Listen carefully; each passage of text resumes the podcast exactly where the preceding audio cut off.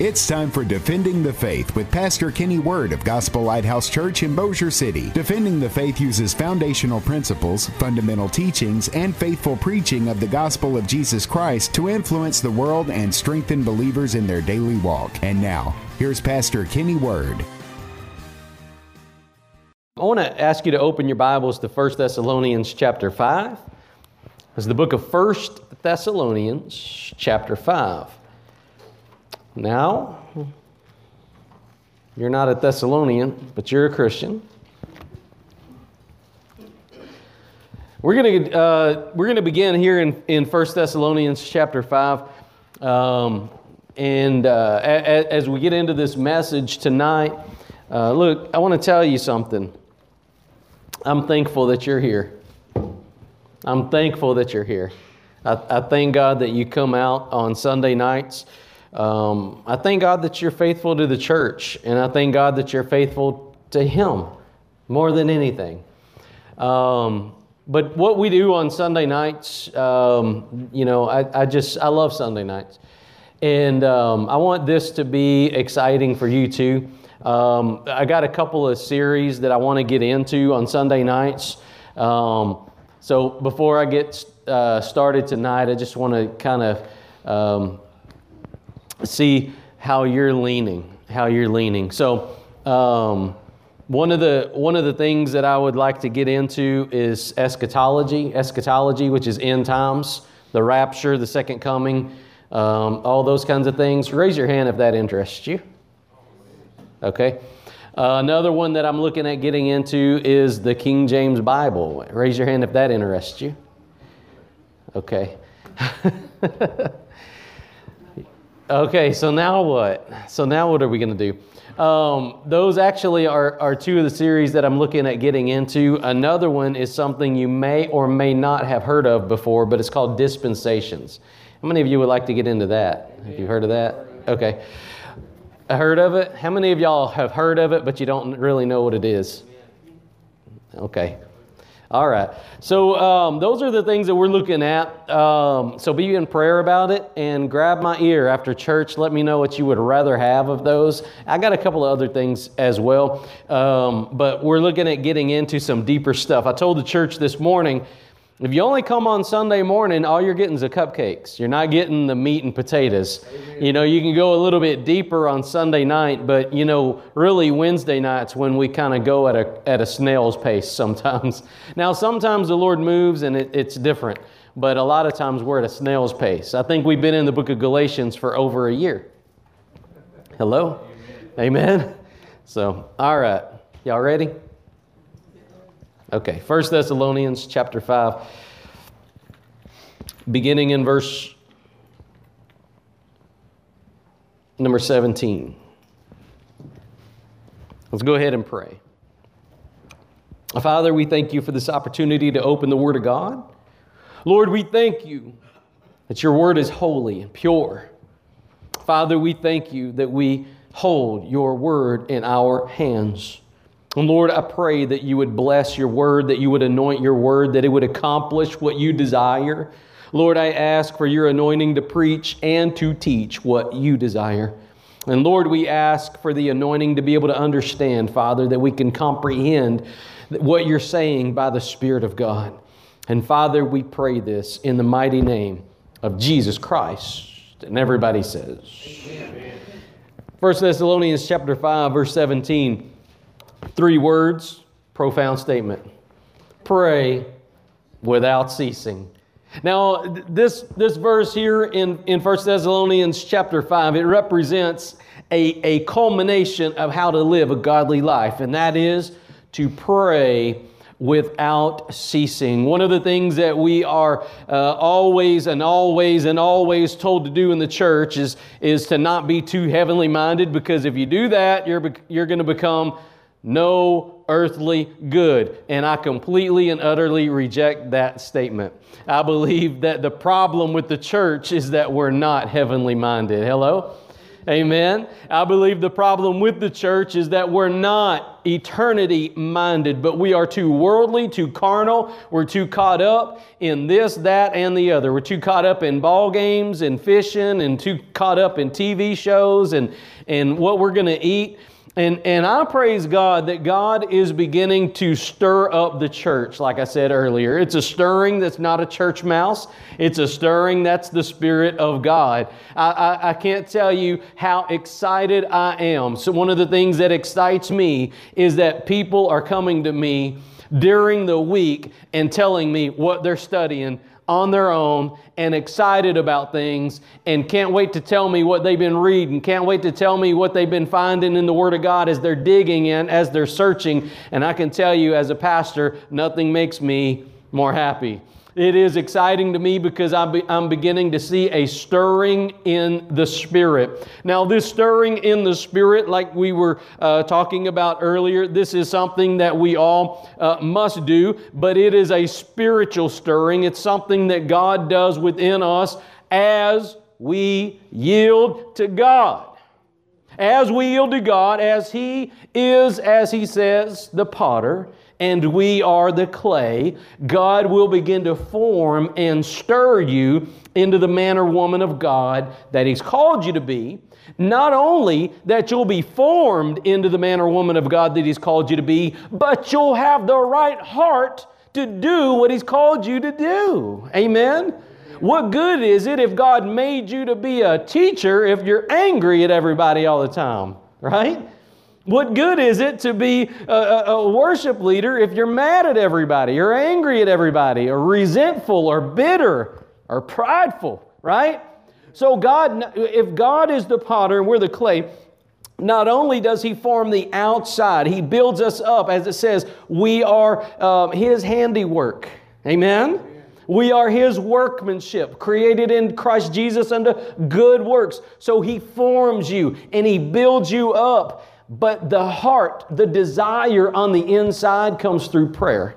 That's where true change takes place. And God does things through prayer that He doesn't do any other way. You know, the, one of the uh, great stories in the Bible is whenever uh, the disciples could not cast out the evil spirit out of a child, and, and they came to Jesus, and Jesus did. And they said, Well, why couldn't we do it? Well, first He said their faith, but then He said, but this one only comes out through two things fasting and prayer. Now, I understand that there are some words we're not supposed to say in 2018, like repent and hell. Amen? Fasting and prayer is right up in there too. Nobody likes to hear sermons about fasting, and nobody likes to hear sermons about prayer. But there are some things that you have just got to fast and pray yourself through. There are some spiritual battles that if you don't fast and pray, you're just not going to win. You can, you can be complacent and just sit where you are. That's perfectly fine. You can just, you know, sit in a rocking chair and wait till the Lord calls you home. But if you want to win the spiritual battle, there's going to be times that you've got to roll up your sleeves and fast and pray.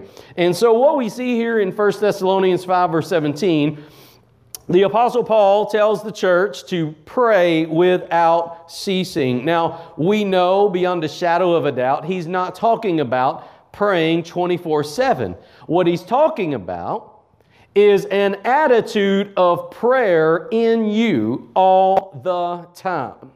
That at any moment of time, no matter what you're doing, you're able to move right into prayer. Whether you're working, whether you're peeling potatoes, whether you're washing dishes, whether you're cutting the grass, whether you're driving to work, whether you're having a conversation with your child, no matter what it is you're doing, if you keep yourself in an attitude of prayer, you, are able to pray without ceasing. In other words, the way that most people think about prayer, and not you, but the way that most people think about prayer is before I pray, I've got to go, you know, take care of some stuff. I've got to go get my house right. I've got to go get my attitude right. I've got to go ask for forgiveness of this, forgiveness of that. I might have to do this because you don't feel right. Amen? Because a lot of people live in condemnation. And so this these three words are actually profound and what the apostle Paul is trying to get you to do is live outside of condemnation, to live in the freedom that we have in Jesus Christ. Amen. To live in that place where you're in continual prayer mode no matter what you're doing. So you don't get too angry. Why? Because you're staying in prayer mode. You don't, you don't get to over here out of bounds. You don't get to over here out of bounds, but you stay in a place where you can continually conversation, have a conversation with God and pray over the things in your life, the things in others' lives, the things that you see going wrong in the world. Amen? Let me ask you a question. How many of y'all remember the story of David and Goliath? All right. David and Goliath, the, the, the epic battle. Everybody wants to be David, nobody wants to be Goliath. It's the big battle. Now, here's the problem. Here's the problem that you see. Whenever David comes to the camp, he was only bringing food for his brothers, right? But what he saw was that Goliath was defying the God of Israel. He was mocking God. And one of the things he was asking, he said, What's going on? And they started telling him. And one of his brothers got on his case, right? And, and, and David said famously, Is there not a cause? Is there not a cause? What happened is he walked up to the battlefield and he saw somebody defying God. And he immediately went into this isn't right. Amen? Amen? See, if you keep yourself in an attitude of prayer, you may walk up onto a battlefield unknowingly. You may walk up into something unknowingly. You may go home and find yourself in a battle. You may get in your car, find yourself in a battle. You may come to church, Lord forbid, and find yourself in a battle. You may go to work and find yourself in a battle. But you'll find yourselves in battles just walking up on them. And if you're praying without ceasing, you can immediately begin to say, This isn't right, and pray that thing down. Are you with me? You can immediately move right into prayer mode. And, and, and if you're not walking with God, if you're not walking in the Spirit, if you're sputtering and not walking in the Spirit, you're not going to be able to do that. You're, you're not going to be able to do it, and what's going to happen is you're going to do exactly what everybody else in Israel did. You're going to say, Oh, wow, we're getting whooped. Look at this, we're getting whooped. You're going to be looking at it from a natural standpoint instead of a spiritual standpoint. What set David apart from everybody else, including the king of Israel, is that David looked at the situation with spiritual eyes, not natural eyes. And what will set you apart in your battle, in your day uh, uh, uh of battle, is if you will stop looking at situations with physical, natural eyes and begin to look at them with spiritual eyes. David knew no matter what he saw physically, spiritually, the battle was done. He knew no matter what he saw physically, the battle belonged to the Lord. Amen. And so that is where he drew that, that, that that spiritual authority. He rose up because he knew that God was going to be victorious, that God would not be defied by a man. He knew that. Amen. God's not going to be defied by anything or anyone. And David recognized that, and all the rest of Israel didn't. So many times, what you'll see in the church house, church houses, is that people will look at battles through natural, natural eyes. Amen? They will look at battles no matter what it is, whether maybe a church doesn't have enough money to pay the rent, or maybe um, a, a, church doesn't have a preacher, or maybe a church doesn't have this or that. And what they will begin to do is they will begin to look at things through natural eyes. And if you do that, you've already lost the battle. Amen. You've already allowed the enemy to win. Amen? And how many of you know that we can do that in our own lives, in our families, in situations? What about when things aren't going the way that we know that they're supposed to go, right? I do the right thing. I've done the right thing.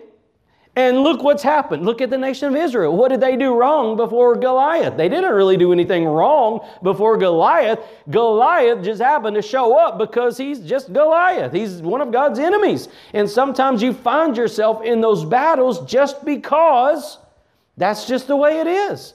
And what God is calling on us to do is to fight spiritually. Amen?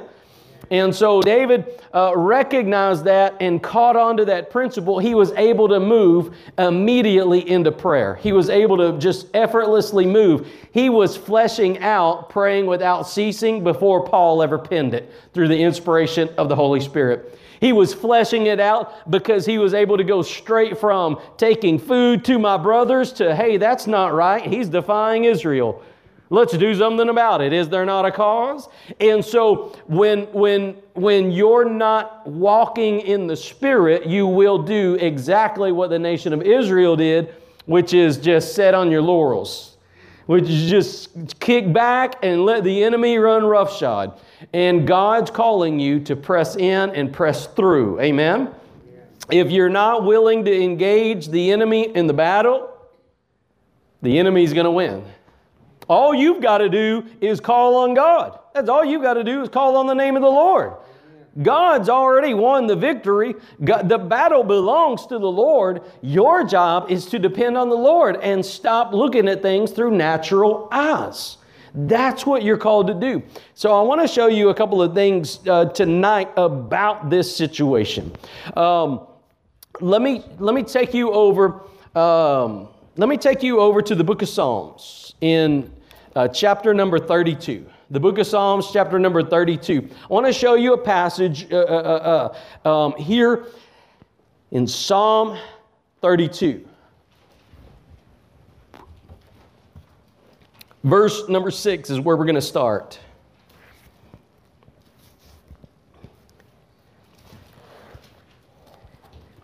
It says, now, now here earlier, uh, David is praying and, and he's talking about being forgiven of his sins.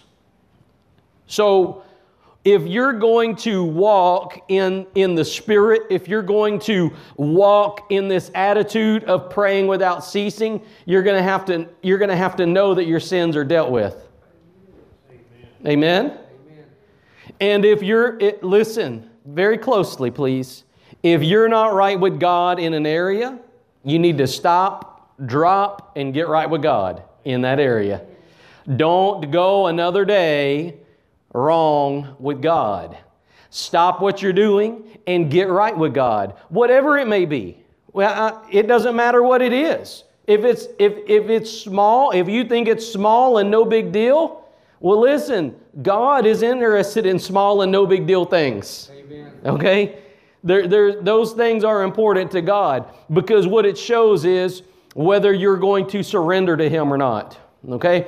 And so if there's something that's in between you and God, if you're out of sorts in any kind of an area, go ahead and get that thing right.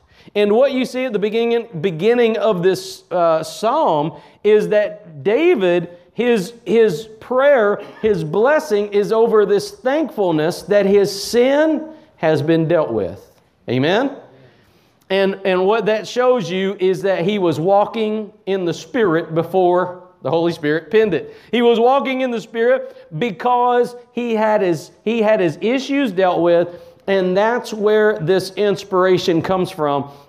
So we're talking about someone who's not carrying around baggage.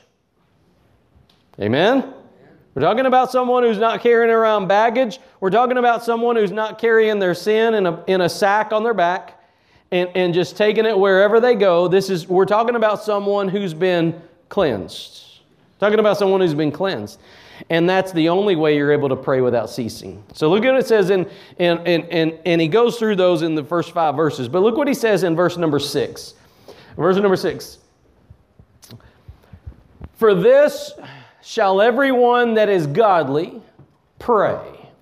Uh, wait, look, look at this. For this shall everyone that is godly. Raise your hand if you've been born again. Okay, you're godly.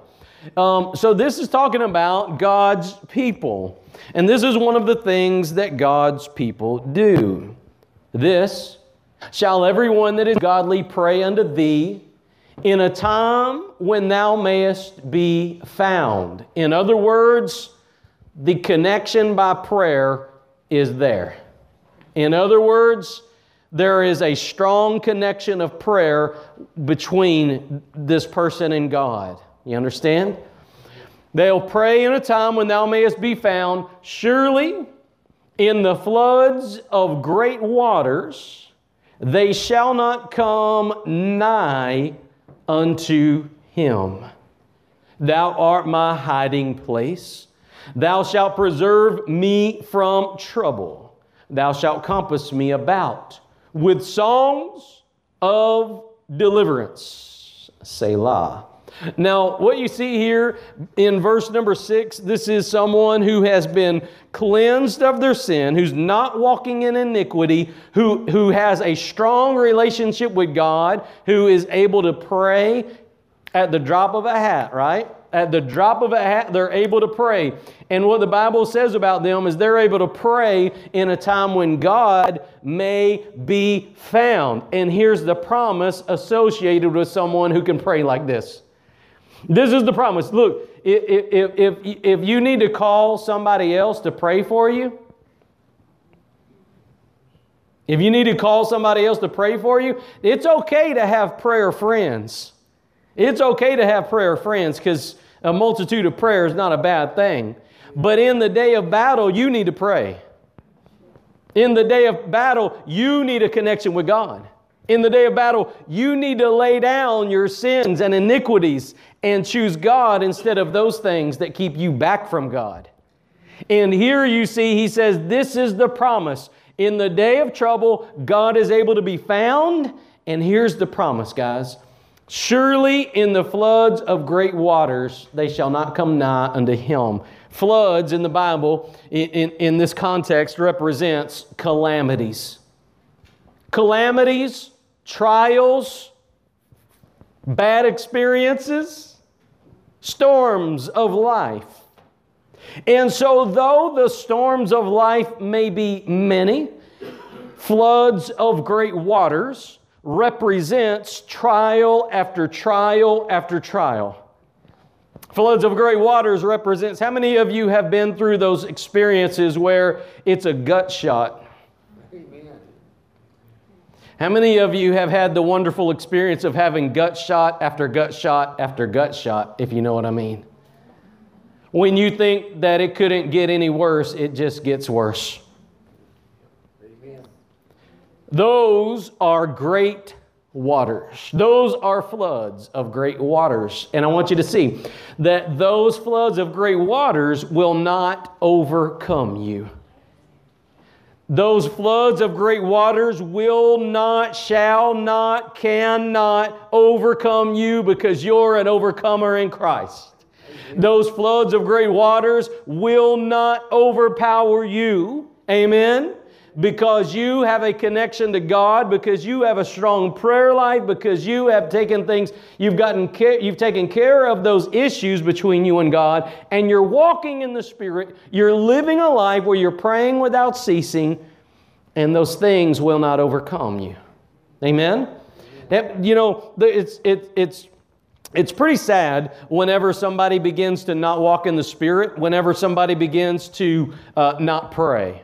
It's pretty sad because inevitably there is something that's going to push them the wrong button.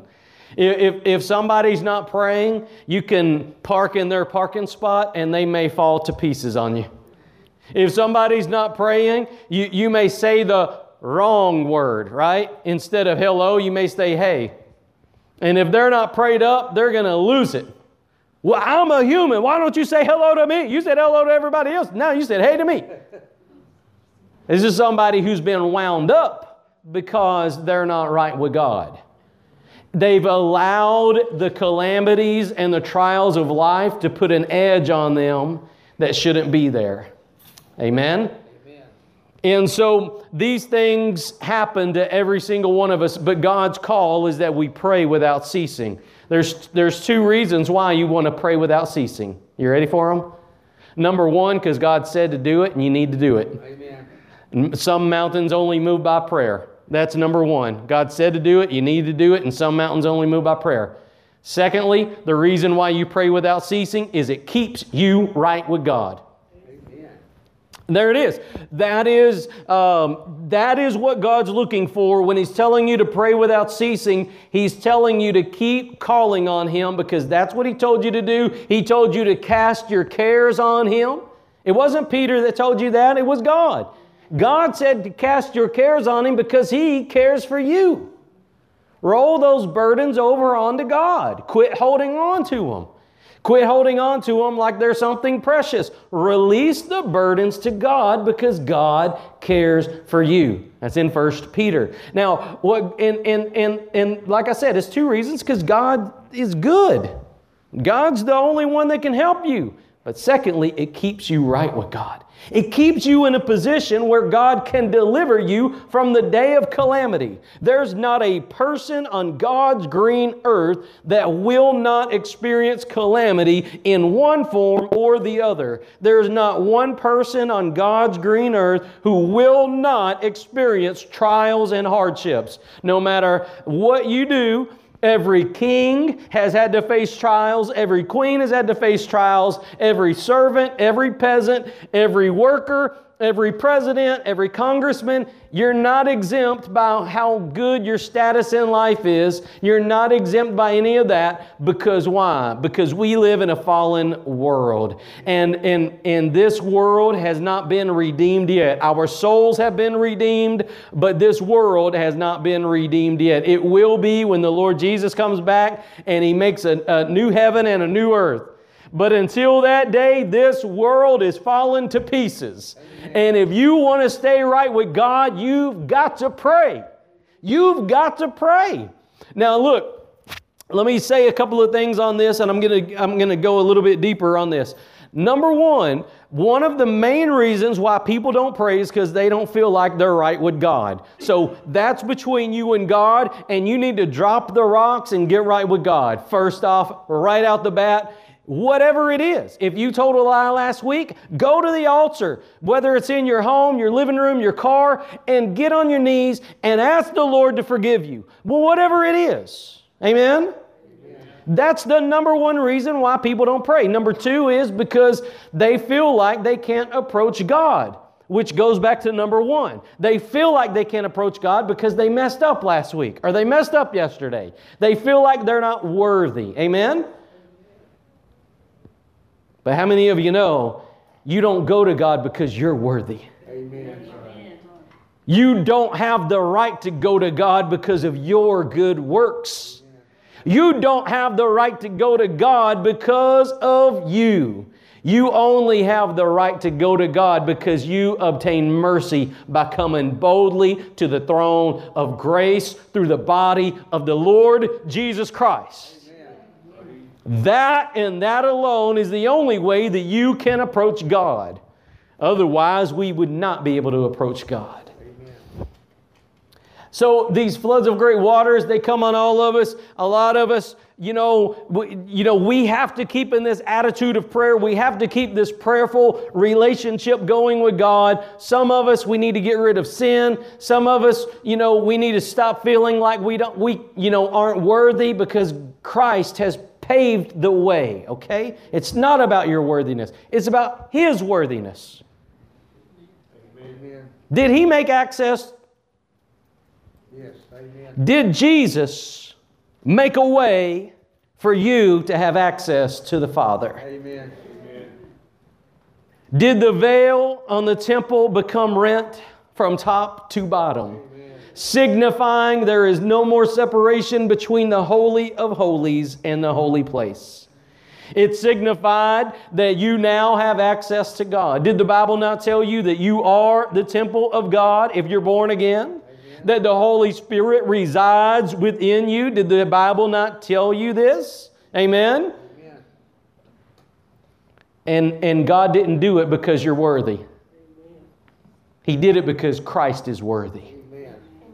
You have been listening to Defending the Faith with Pastor Kenny Word of Gospel Lighthouse Church in Bossier City. Defending the Faith uses foundational principles, fundamental teachings, and faithful preaching of the gospel of Jesus Christ to influence the world and strengthen believers in their daily walk. Gospel Lighthouse Church is located at 4350 Panther Drive in Bossier City. Go to churchlighthouse.com for more information, and please tune in again next time for Defending the Faith.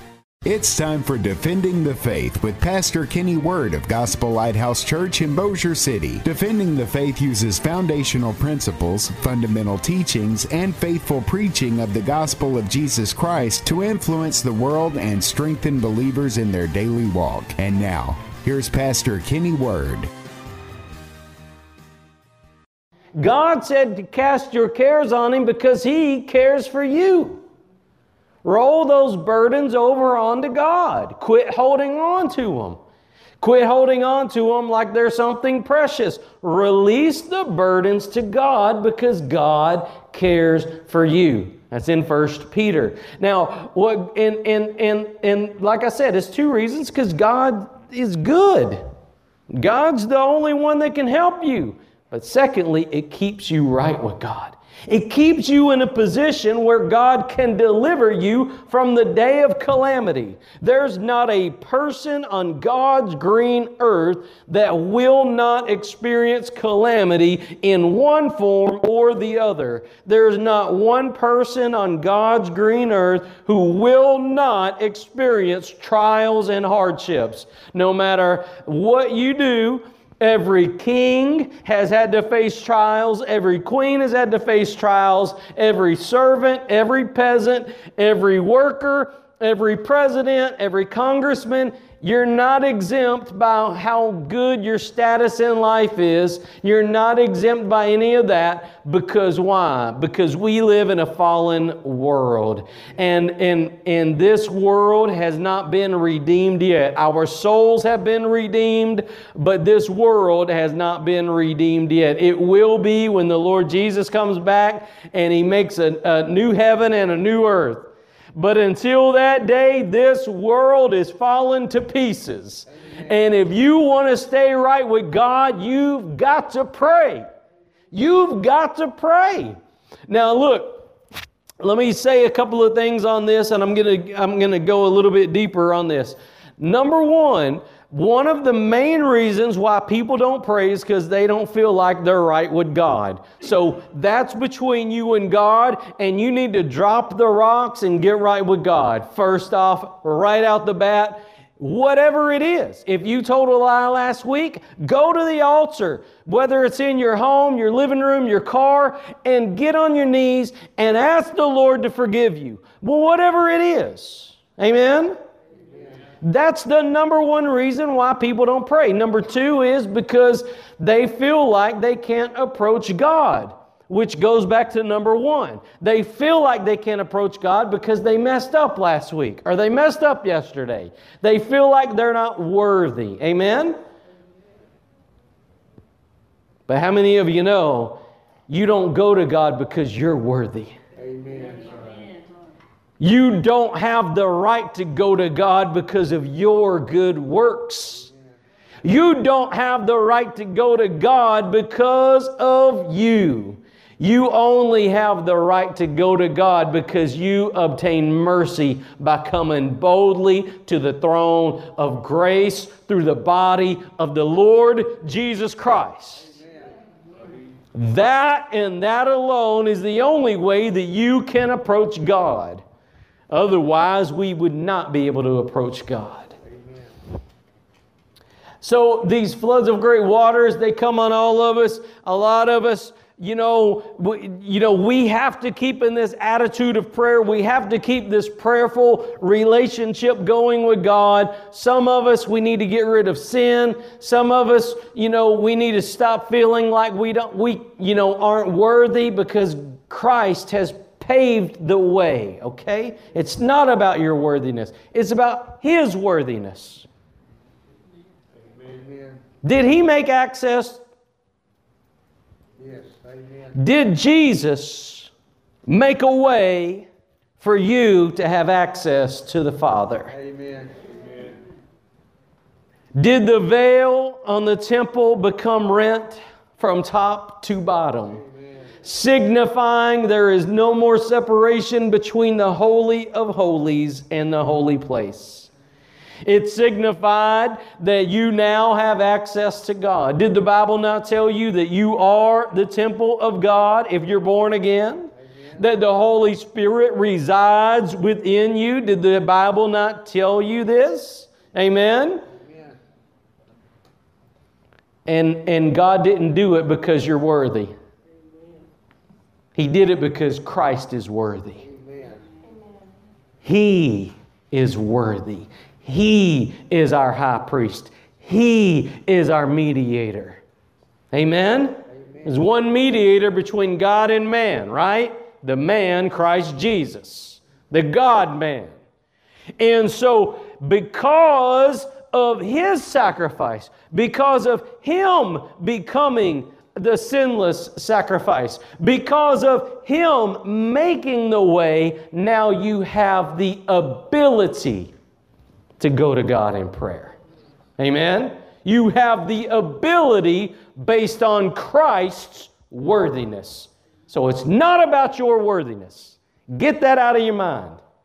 It's not about you being worthy, it's about Christ being worthy. And I assure you, on, this, on the authority of the Word of God, Christ is worthy.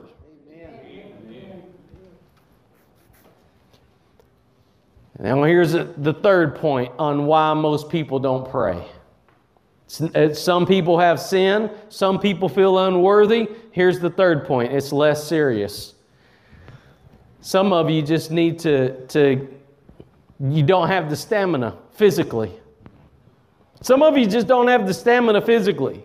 And I'll tell you this one, one, uh, one minister, uh, and I can't remember his name, but he said, Sometimes the most godly thing you can do is get a good night's sleep. Sometimes that's what you need to do. Sometimes you're just too tired, you're too worn out, and you need to just, you know, pray, have a good night's sleep, and then get up and get at it. Okay? But what I'm saying is sometimes you need to take care of business so that then you can go to the Lord and take care of business. You understand what I'm saying? Sometimes you need to arrange things in your life. For example, you, if, uh, you might need to turn the TV off so that you can pray. You're not going to be able to pray and watch TV at the same time. I hate to tell you that. There's practical reasons why some people can't pray. Some people can't pray because, well, it's too pretty outside. I got to go outside, right? Some people can't pray because this, that, or the other. We all just make excuses. God's not looking for excuses. God's looking for men and women to pray. You want to see mountains move in your lifetime? You want to see a church catch on fire? You want to see a move of God in your day? Or are you okay just how it is? I want to see a church catch on fire. Amen. I want to see a move of God. If, it, if, if, if, if the problem is because we're not praying, shame on us. I promise you, God has not run out of power. Amen. I promise you, He's not on a standby generator. The Spirit of God is willing. The Spirit is willing. The flesh is what?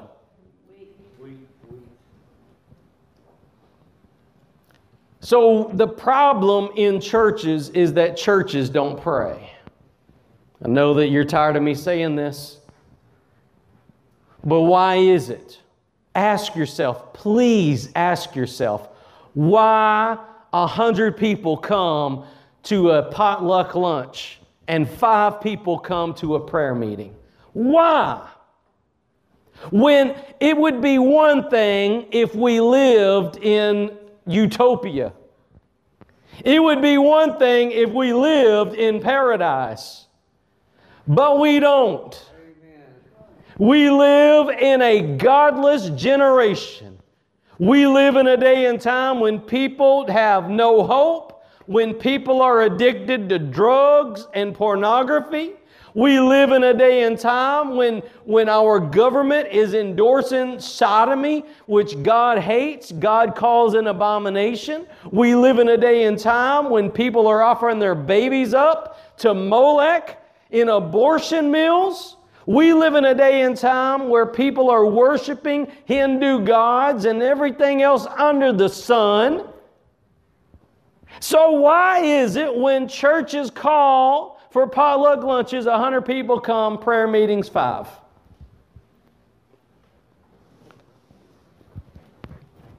When you figure that out, let me know. That's rhetorical. I'll tell you, when you figure that out, you've hit pay dirt. You've started to turn the corner. If you'll critically think about it, if you'll let your mind go deeper, that, that you know, we live in a society right now where we, hey, Google everything, and so we don't have to really think about anything. But if you'll take that thought and meditate on it, ask yourself why people don't pray in the church. Think about it. I'll tell you why it is. Because they, just like the frog in the boiling pot, have become. They, just like the frog in the boiling pot, have become. You've heard the story before. The, the only way that you can boil a live frog is to put him in mild water where he's comfortable. Hello. And once the frog is comfortable, then you can slightly turn the temperature up. Abortion. Then you can slightly turn the temperature up. Remove prayer from school. Then you can slightly turn the temperature up. Divorce rate higher in the church than in the world. Then you can slightly turn the temperature up. Sodomite marriage. Then you can slightly turn, and you see what happens?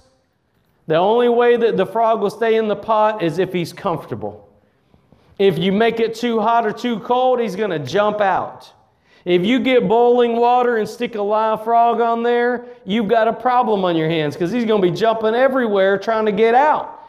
And what happened to the church is the enemy has slowly increased the temperature of the boiling pot. The church has acclimated itself into a godless culture. i say that again. The church has acclimated itself into a godless culture. We accept the way it is. At best, we bellyache or call on the one or two that go to the prayer meetings to fight it when, as men and women of God, we should be locking arms, shedding tears, and crying out to God for a change. Amen. The problem is our hearts have become hard. We no longer are responding to the suffering. We no longer are responding to people as in David's time with Goliath, we are no longer able to say, like David, there is a cause. David saw that the God of Israel was being defied, and he stood his ground. We won't. Our God is being defied today just as much as that day. Where's the Davids at? Where are the Davids? Where are God's people? I'll tell you where we are. We're at potluck lunches. We're at business meetings. We're at committee meetings. We're watching TV. We're playing games. We were running Billy Bob to soccer practice, and the world's going to hell. That's where we are. We're busy doing everything else under the sun except for the one thing that God has called us to do pray, fight, get engaged, get involved. As David did, say, look, that godless world out there is defying my God. This is a time to fight. This is a time to intercede. This is a time to pray. Look, everybody fulfills a different role in, in God's plan. Everybody fulfills a different role in God's army. Some people are preachers, some people are teachers. Some people are senders, some people are the ones being sent. Everybody fulfills a different role, but we're all called to fight in prayer. You don't get an exemption card from praying in God's army. God's called the church to pray without ceasing. Amen? You may not have spiritual stamina. You may not have prayer stamina. It's time to start building it. You've got to start somewhere. It may only be five minutes tonight. Start with five minutes tonight. Don't get, I always tell people, don't get caught up in time. And you know, I, I, I, got saved in a church where they told us we had to pray an hour a day, you know? Then I was in another church that said you got to pray a tithe of your time. So you had to pray two hours and 40 minutes or something. Then, and everybody has different formulas, different plans. But the problem is the first day you mess up, you feel condemnation. God's not into condemnation, God's into conviction. God moves you by conviction. The enemy stops you by condemnation. Your time. God moves you by conviction. The enemy stops you by condemnation. You with me? Now, one of the problems that we see in this passage is that there is a time to pray. He said that he prayed in a time when thou mayest be found. This, this harkens back to the time whenever Jesus is talking about the parable of the ten virgins. Five of them had their lamps full of oil, Holy Spirit. The five of them had not their lamps full. They thought, when the time comes, I'll be able to get some oil. Right? They were too busy living life to keep their vessel full of the oil of God. You can get too busy for God. Amen? You can get too busy for God. The parable of the ten virgins should teach us that we should not be too busy for God. It should teach us that we should do whatever we've got to do to keep our vessel full of the oil of God. Whatever it is, whatever it is. But you see here in this passage, it says that that in a they prayed in a time when thou mayest be found. In other words, they didn't wait until all everything broke loose. They had prayed up beforehand. They had prayed up beforehand. They had kept themselves in, an, in a place of prayer. Okay? You wait till the day of calamity, you're going to have a hard time. But if you keep yourself in an attitude of prayer, when the day of calamity comes, you'll have this verse to hold on to. You'll say, just like this psalmist did, In the floods of great waters they shall not come nigh unto me. You'll be able to stand up and say, God, the bottom's fallen out.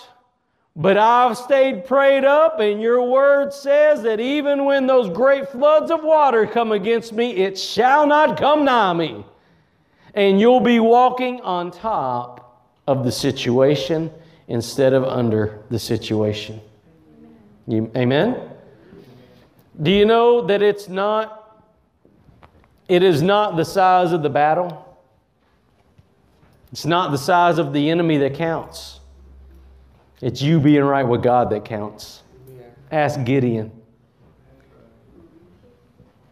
Go, go over there to Judges and ask Gideon if it's the size of the enemy that counts or it's the size of being right with God that counts.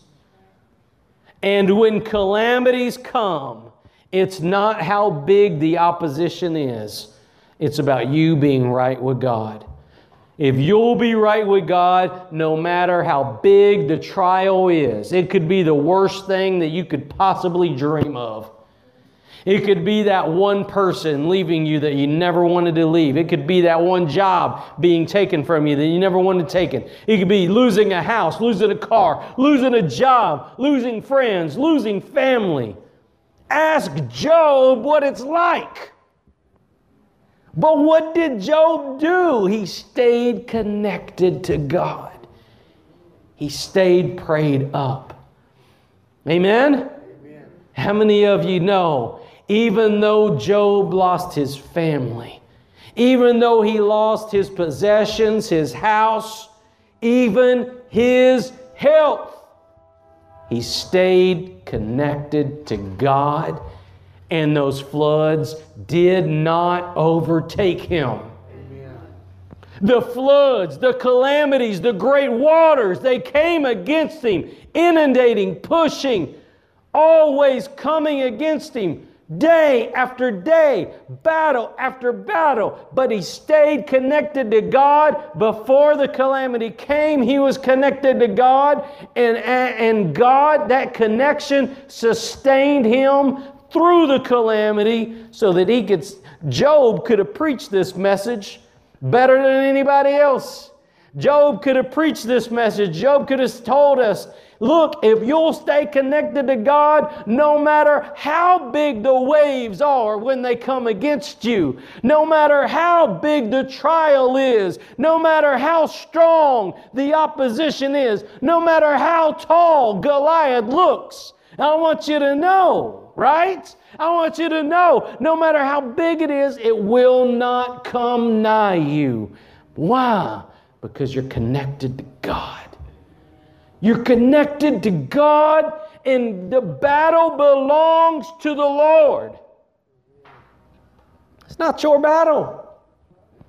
You know David didn't go fight Goliath, Goliath in his own strength. You know that that battle belonged to God. That shepherd boy, when he slung those rocks, you know it was the hand of God that guided those rocks right into the forehead of Goliath. Amen? Amen. Why you think it's different with you? You'll stay connected to God. God will fight your battles for you. All he calls you to do is get engaged. You stay engaged, you stay prayed up, God will fight your battles for you. You got a you, you got a, a, a battle on your hands? Better stay prayed up. Amen? Better stay prayed up. And look at this seventh verse. Thou is speaking of God. Anytime you see that T, that's singular. It's talking about God. Thine is the kingdom. Thine is the glory. Thou. Thou art my hiding place. This person has a secret connection with God.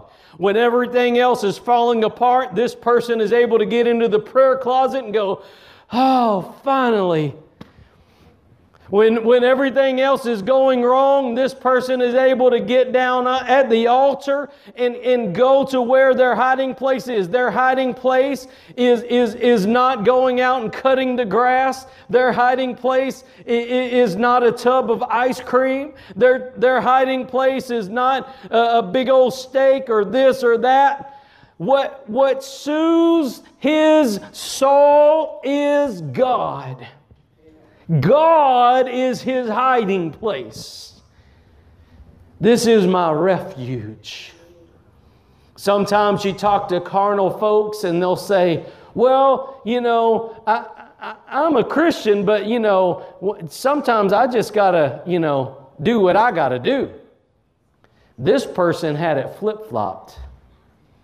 His doing what he had to do was getting in the secret place with God. Psalm 91, verse 1. His, his, I just got to do what I got to do was, I've got to get alone with God.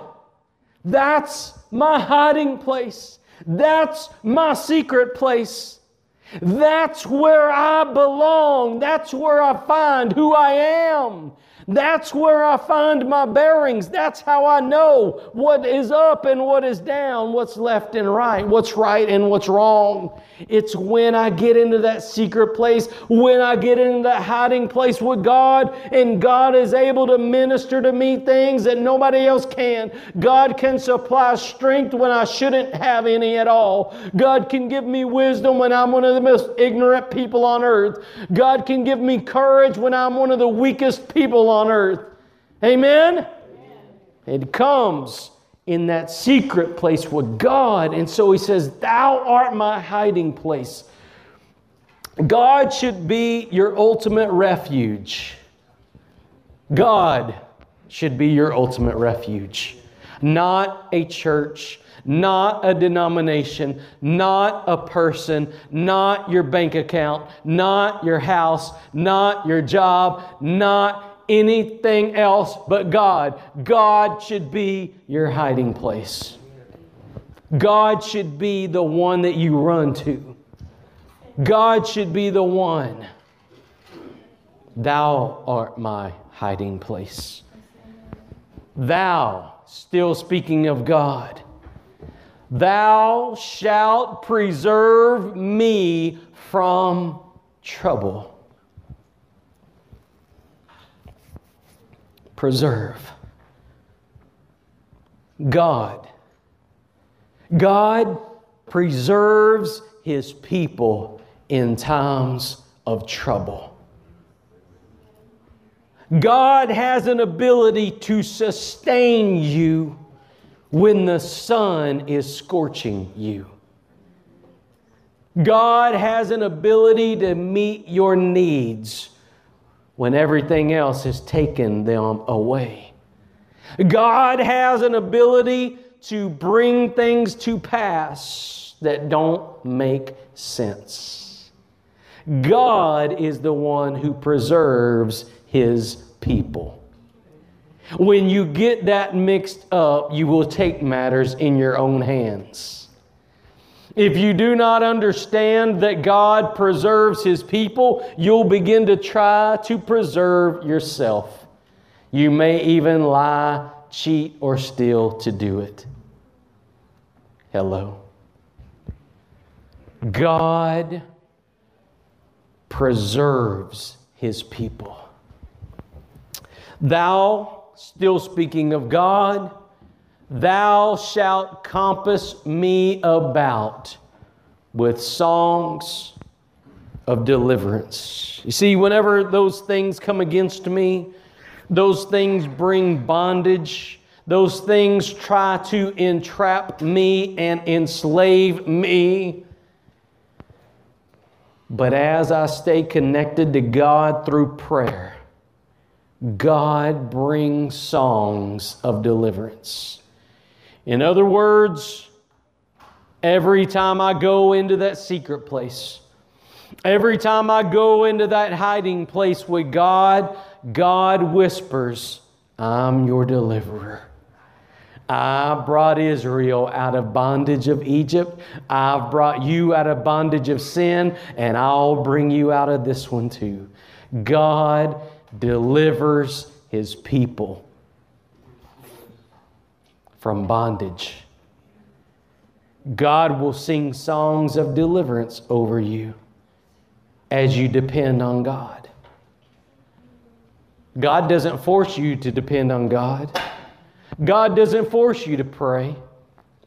God doesn't force you to go to the hiding place. But if you will, God will. If you will, God will. Amen. You have been listening to Defending the Faith with Pastor Kenny Word of Gospel Lighthouse Church in Bossier City. Defending the Faith uses foundational principles, fundamental teachings, and faithful preaching of the gospel of Jesus Christ to influence the world and strengthen believers in their daily walk. Gospel Lighthouse Church is located at 4350 Panther Drive in Bossier City. Go to churchlighthouse.com for more information and please tune in again next time for Defending the Faith. It's time for Defending the Faith with Pastor Kenny Word of Gospel Lighthouse Church in Bossier City. Defending the Faith uses foundational principles, fundamental teachings, and faithful preaching of the gospel of Jesus Christ to influence the world and strengthen believers in their daily walk. And now, here's Pastor Kenny Word. How many of you have been through those experiences where it's a gut shot? How many of you have had the wonderful experience of having gut shot after gut shot after gut shot, if you know what I mean? When you think that it couldn't get any worse, it just gets worse. Amen. Those are great waters. Those are floods of great waters. And I want you to see that those floods of great waters will not overcome you. Those floods of great waters will not, shall not, cannot overcome you because you're an overcomer in Christ. Those floods of great waters will not overpower you. Amen because you have a connection to God, because you have a strong prayer life, because you have taken things, you've gotten care, you've taken care of those issues between you and God, and you're walking in the Spirit, you're living a life where you're praying without ceasing, and those things will not overcome you. Amen? That, you know, it's, it, it's, it's pretty sad whenever somebody begins to not walk in the Spirit, whenever somebody begins to uh, not pray. It's pretty sad because inevitably there is something that's going to push them the wrong button. If, if somebody's not praying, you can park in their parking spot and they may fall to pieces on you. If somebody's not praying, you, you may say the wrong word, right? Instead of hello, you may say hey. And if they're not prayed up, they're going to lose it. Well, I'm a human. Why don't you say hello to me? You said hello to everybody else. Now you said hey to me. This is somebody who's been wound up because they're not right with God. They've allowed the calamities and the trials of life to put an edge on them that shouldn't be there. Amen? Amen? And so these things happen to every single one of us, but God's call is that we pray without ceasing. There's, there's two reasons why you want to pray without ceasing. You ready for them? Number one, because God said to do it and you need to do it. Amen. Some mountains only move by prayer. That's number one. God said to do it, you need to do it, and some mountains only move by prayer. Secondly, the reason why you pray without ceasing is it keeps you right with God. There it is. That is, um, that is what God's looking for when He's telling you to pray without ceasing. He's telling you to keep calling on Him because that's what He told you to do. He told you to cast your cares on Him. It wasn't Peter that told you that, it was God. God said to cast your cares on Him because He cares for you. Roll those burdens over onto God. Quit holding on to them. Quit holding on to them like they're something precious. Release the burdens to God because God cares for you. That's in First Peter. Now, what and and and and like I said, it's two reasons because God is good. God's the only one that can help you. But secondly, it keeps you right with God. It keeps you in a position where God can deliver you from the day of calamity. There's not a person on God's green earth that will not experience calamity in one form or the other. There's not one person on God's green earth who will not experience trials and hardships. No matter what you do, Every king has had to face trials. Every queen has had to face trials. Every servant, every peasant, every worker, every president, every congressman, you're not exempt by how good your status in life is. You're not exempt by any of that because why? Because we live in a fallen world. And, and, and this world has not been redeemed yet. Our souls have been redeemed, but this world has not been redeemed yet. It will be when the Lord Jesus comes back and He makes a, a new heaven and a new earth. But until that day, this world is falling to pieces. And if you want to stay right with God, you've got to pray. You've got to pray. Now, look, let me say a couple of things on this, and I'm going to I'm going to go a little bit deeper on this. Number one, one of the main reasons why people don't pray is because they don't feel like they're right with God. So that's between you and God, and you need to drop the rocks and get right with God. First off, right out the bat, Whatever it is. If you told a lie last week, go to the altar, whether it's in your home, your living room, your car, and get on your knees and ask the Lord to forgive you. Well, whatever it is. Amen?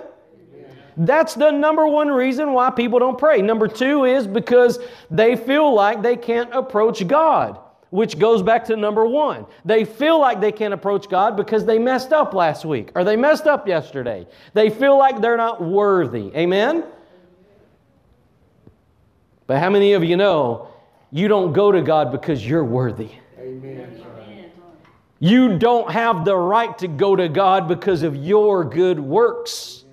You don't have the right to go to God because of you.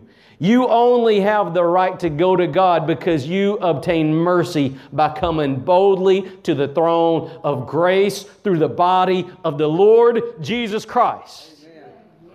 That and that alone is the only way that you can approach God. Otherwise, we would not be able to approach God. So these floods of great waters, they come on all of us. A lot of us, you know, we, you know, we have to keep in this attitude of prayer. We have to keep this prayerful relationship going with God. Some of us, we need to get rid of sin. Some of us, you know, we need to stop feeling like we don't, we, you know, aren't worthy because Christ has paved the way, okay? It's not about your worthiness, it's about His worthiness. Amen. Did He make access? Yes, amen. Did Jesus make a way for you to have access to the Father? Amen. Did the veil on the temple become rent from top to bottom? signifying there is no more separation between the Holy of Holies and the holy place. It signified that you now have access to God. Did the Bible not tell you that you are the temple of God if you're born again? Amen. That the Holy Spirit resides within you? Did the Bible not tell you this? Amen? Amen. And, and God didn't do it because you're worthy. He did it because Christ is worthy. He is worthy. He is our high priest. He is our mediator. Amen? Amen? There's one mediator between God and man, right? The man, Christ Jesus, the God man. And so, because of his sacrifice, because of him becoming the sinless sacrifice, because of him making the way, now you have the ability to go to God in prayer. Amen? You have the ability based on Christ's worthiness. So it's not about your worthiness. Get that out of your mind. It's not about you being worthy, it's about Christ being worthy. And I assure you, on, this, on the authority of the Word of God, Christ is worthy. Amen. Now, here's the third point on why most people don't pray. Some people have sin, some people feel unworthy. Here's the third point it's less serious. Some of you just need to, to you don't have the stamina physically. Some of you just don't have the stamina physically. And I'll tell you this one, one, uh, one minister, uh, and I can't remember his name, but he said, Sometimes the most godly thing you can do is get a good night's sleep.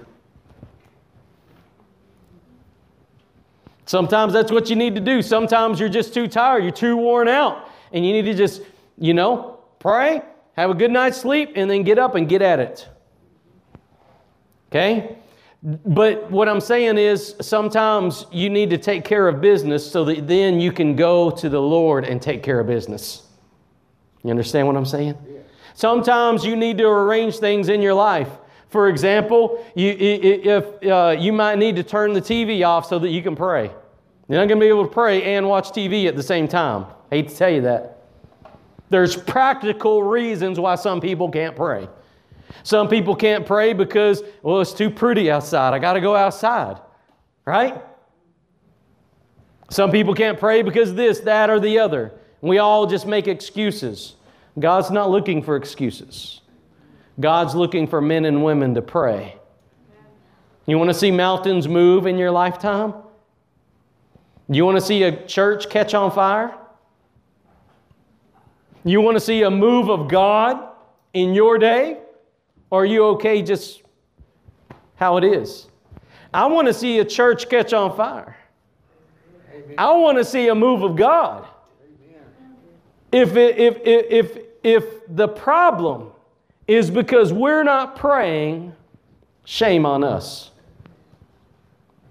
I promise you, God has not run out of power. Amen. I promise you, He's not on a standby generator. The Spirit of God is willing. The Spirit is willing. The flesh is what? So, the problem in churches is that churches don't pray. I know that you're tired of me saying this, but why is it? Ask yourself, please ask yourself, why a hundred people come to a potluck lunch and five people come to a prayer meeting. Why? When it would be one thing if we lived in utopia. It would be one thing if we lived in paradise. But we don't. We live in a godless generation. We live in a day and time when people have no hope, when people are addicted to drugs and pornography, we live in a day and time when, when our government is endorsing sodomy, which God hates, God calls an abomination. We live in a day and time when people are offering their babies up to Molech in abortion mills. We live in a day and time where people are worshiping Hindu gods and everything else under the sun. So, why is it when churches call for potluck lunches, 100 people come, prayer meetings, five? When you figure that out, let me know. That's rhetorical. I'll tell you, when you figure that out, you've hit pay dirt. You've started to turn the corner. If you'll critically think about it, if you'll let your mind go deeper, that, that you know, we live in a society right now where we, hey, Google everything, and so we don't have to really think about anything. But if you'll take that thought and meditate on it. Ask yourself why people don't pray in the church. Think about it. I'll tell you why it is. Because they, just like the frog in the boiling pot, have become. They, just like the frog in the boiling pot, have become. You've heard the story before. The, the only way that you can boil a live frog is to put him in mild water where he's comfortable. Hello. And once the frog is comfortable, then you can slightly turn the temperature up. Abortion. Then you can slightly turn the temperature up. Remove prayer from school. Then you can slightly turn the temperature up. Divorce rate higher in the church than in the world. Then you can slightly turn the temperature up, sodomite marriage. Then you can slightly turn, and you see what happens? The only way that the frog will stay in the pot is if he's comfortable. If you make it too hot or too cold, he's going to jump out. If you get boiling water and stick a live frog on there, you've got a problem on your hands because he's going to be jumping everywhere trying to get out. And what happened to the church is the enemy has slowly increased the temperature of the boiling pot. The church has acclimated itself into a godless culture. I'll say that again. The church has acclimated itself into a godless culture. We accept the way it is. At best, we bellyache or call on the one or two that go to the prayer meetings to fight it. When, as men and women of God, we should be locking arms, shedding tears, and crying out to God for a change. Amen. The problem is our hearts have become hard. We no longer are responding to the suffering. We no longer are responding to people as in David's time with Goliath. We are no longer able to say, like David, there is a cause. David saw that the God of Israel was being defied, and he stood his ground. We won't. Our God is being defied today just as much as that day. Where's the Davids at? Where are the Davids? Where are God's people? I'll tell you where we are. We're at potluck lunches. We're at business meetings. We're at committee meetings. We're watching TV. We're playing games. We're running Billy Bob to soccer practice. And the world's going to hell. That's where we are.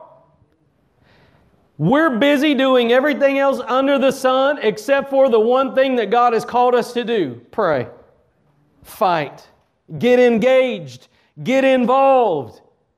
As David did, say, Look, that godless world out there is defying my God. This is a time to fight. This is a time to intercede. This is a time to pray. Look, everybody fulfills a different role in in God's plan. Everybody fulfills a different role in God's army. Some people are preachers, some people are teachers. Some people are senders, some people are the ones being sent. Everybody fulfills a different role, but we're all called to fight in prayer. You don't get an exemption card from praying in God's army. God's called the church to pray without ceasing. Amen? You may not have spiritual stamina. You may not have prayer stamina. It's time to start building it. You've got to start somewhere. It may only be five minutes tonight. Start with five minutes tonight. Don't get, I always tell people, don't get caught up in time. You know, I, I, I got saved in a church where they told us we had to pray an hour a day, you know? Then I was in another church that said you got to pray a tithe of your time. So you had to pray two hours and 40 minutes or something. Then, and everybody has different formulas, different plans. But the problem is the first day you mess up, you feel condemnation. God's not into condemnation, God's into conviction. God moves you by conviction. The enemy stops you by condemnation. Your time. God moves you by conviction, the enemy stops you by condemnation. You with me? Now, one of the problems that we see in this passage is that there is a time to pray. He said that he prayed in a time when thou mayest be found. This, this harkens back to the time whenever Jesus is talking about the parable of the ten virgins. Five of them had their lamps full of oil, Holy Spirit. The five of them had not their lamps full. They thought, when the time comes, I'll be able to get some oil, right? They were too busy living life to keep their vessel full of the oil of God. You can get too busy for God. Amen? You can get too busy for God. The parable of the ten virgins should teach us that we should not be too busy for God. It should teach us that we should do whatever we've got to do to keep our vessel full of the oil of God. Whatever it is, whatever it is.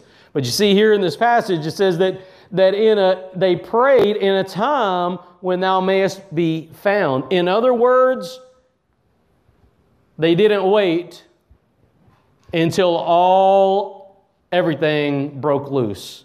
They had prayed up beforehand. They had prayed up beforehand. They had kept themselves in, an, in a place of prayer. Okay? You wait till the day of calamity, you're going to have a hard time. But if you keep yourself in an attitude of prayer, when the day of calamity comes, you'll have this verse to hold on to. You'll say, just like this psalmist did, In the floods of great waters they shall not come nigh unto me. You'll be able to stand up and say, God, the bottom's fallen out, but I've stayed prayed up, and your word says that even when those great floods of water come against me, it shall not come nigh me. And you'll be walking on top of the situation instead of under the situation. You, amen? Do you know that it's not, it is not the size of the battle? It's not the size of the enemy that counts. It's you being right with God that counts. Ask Gideon. Go, go over there to Judges and ask Gideon if it's the size of the enemy that counts or it's the size of being right with God that counts. And when calamities come, it's not how big the opposition is, it's about you being right with God. If you'll be right with God, no matter how big the trial is, it could be the worst thing that you could possibly dream of. It could be that one person leaving you that you never wanted to leave. It could be that one job being taken from you that you never wanted taken. It could be losing a house, losing a car, losing a job, losing friends, losing family. Ask Job what it's like. But what did Job do? He stayed connected to God. He stayed prayed up. Amen? Amen? How many of you know, even though Job lost his family, even though he lost his possessions, his house, even his health, he stayed connected to God, and those floods did not overtake him.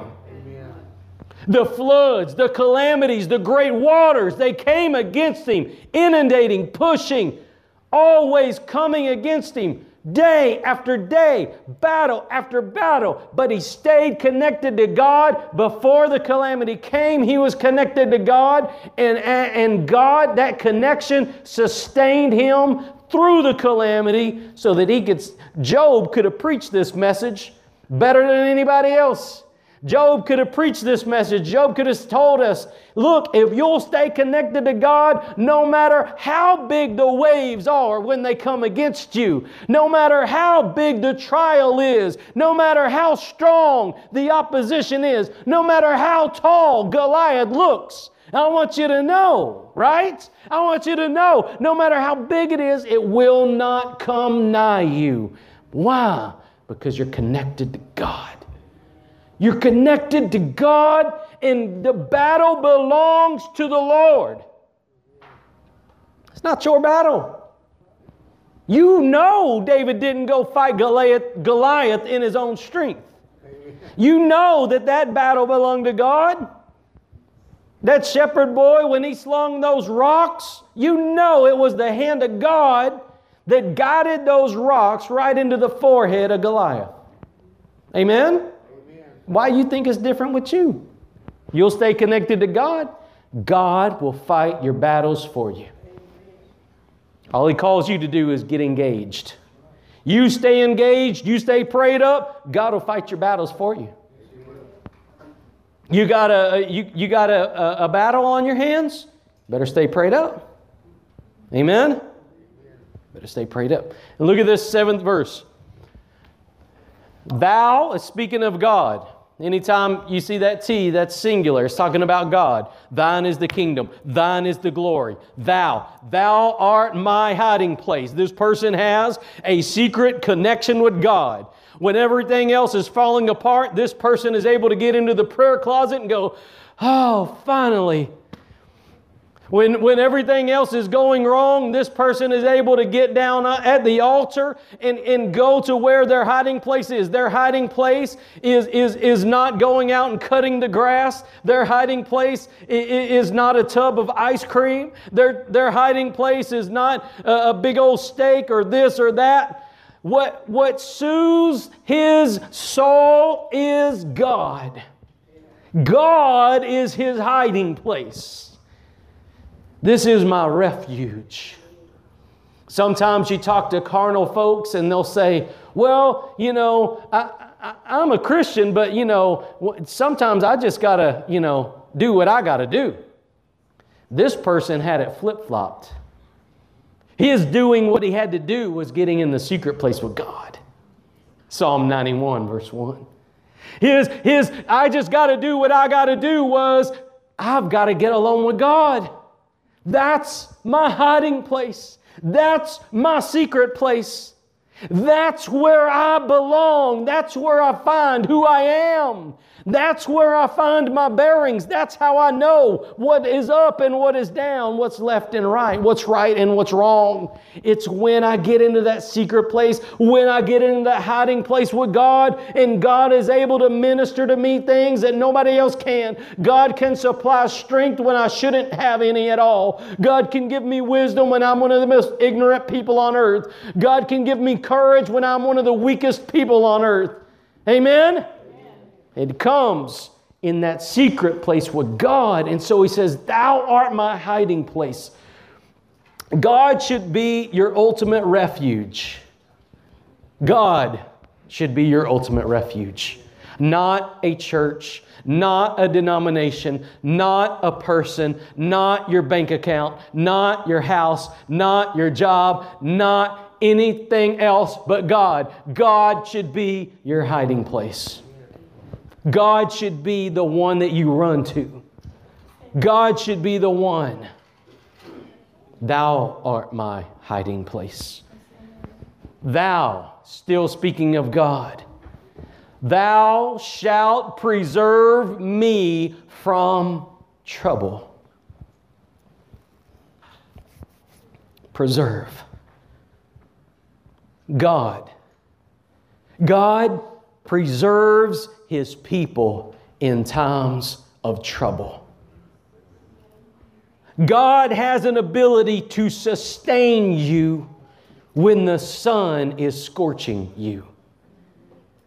God has an ability to meet your needs when everything else has taken them away. God has an ability to bring things to pass that don't make sense. God is the one who preserves his people. When you get that mixed up, you will take matters in your own hands.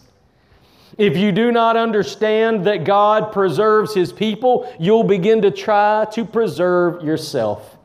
You may even lie, cheat, or steal to do it. Hello. God preserves his people. Thou, still speaking of God, thou shalt compass me about with songs of deliverance. You see, whenever those things come against me, those things bring bondage, those things try to entrap me and enslave me. But as I stay connected to God through prayer, God brings songs of deliverance. In other words, every time I go into that secret place, every time I go into that hiding place with God, God whispers, I'm your deliverer. I brought Israel out of bondage of Egypt. I've brought you out of bondage of sin, and I'll bring you out of this one too. God delivers his people from bondage. God will sing songs of deliverance over you as you depend on God. God doesn't force you to depend on God. God doesn't force you to pray. God doesn't force you to go to the hiding place, but if you will, God will. If you will, God will. Amen.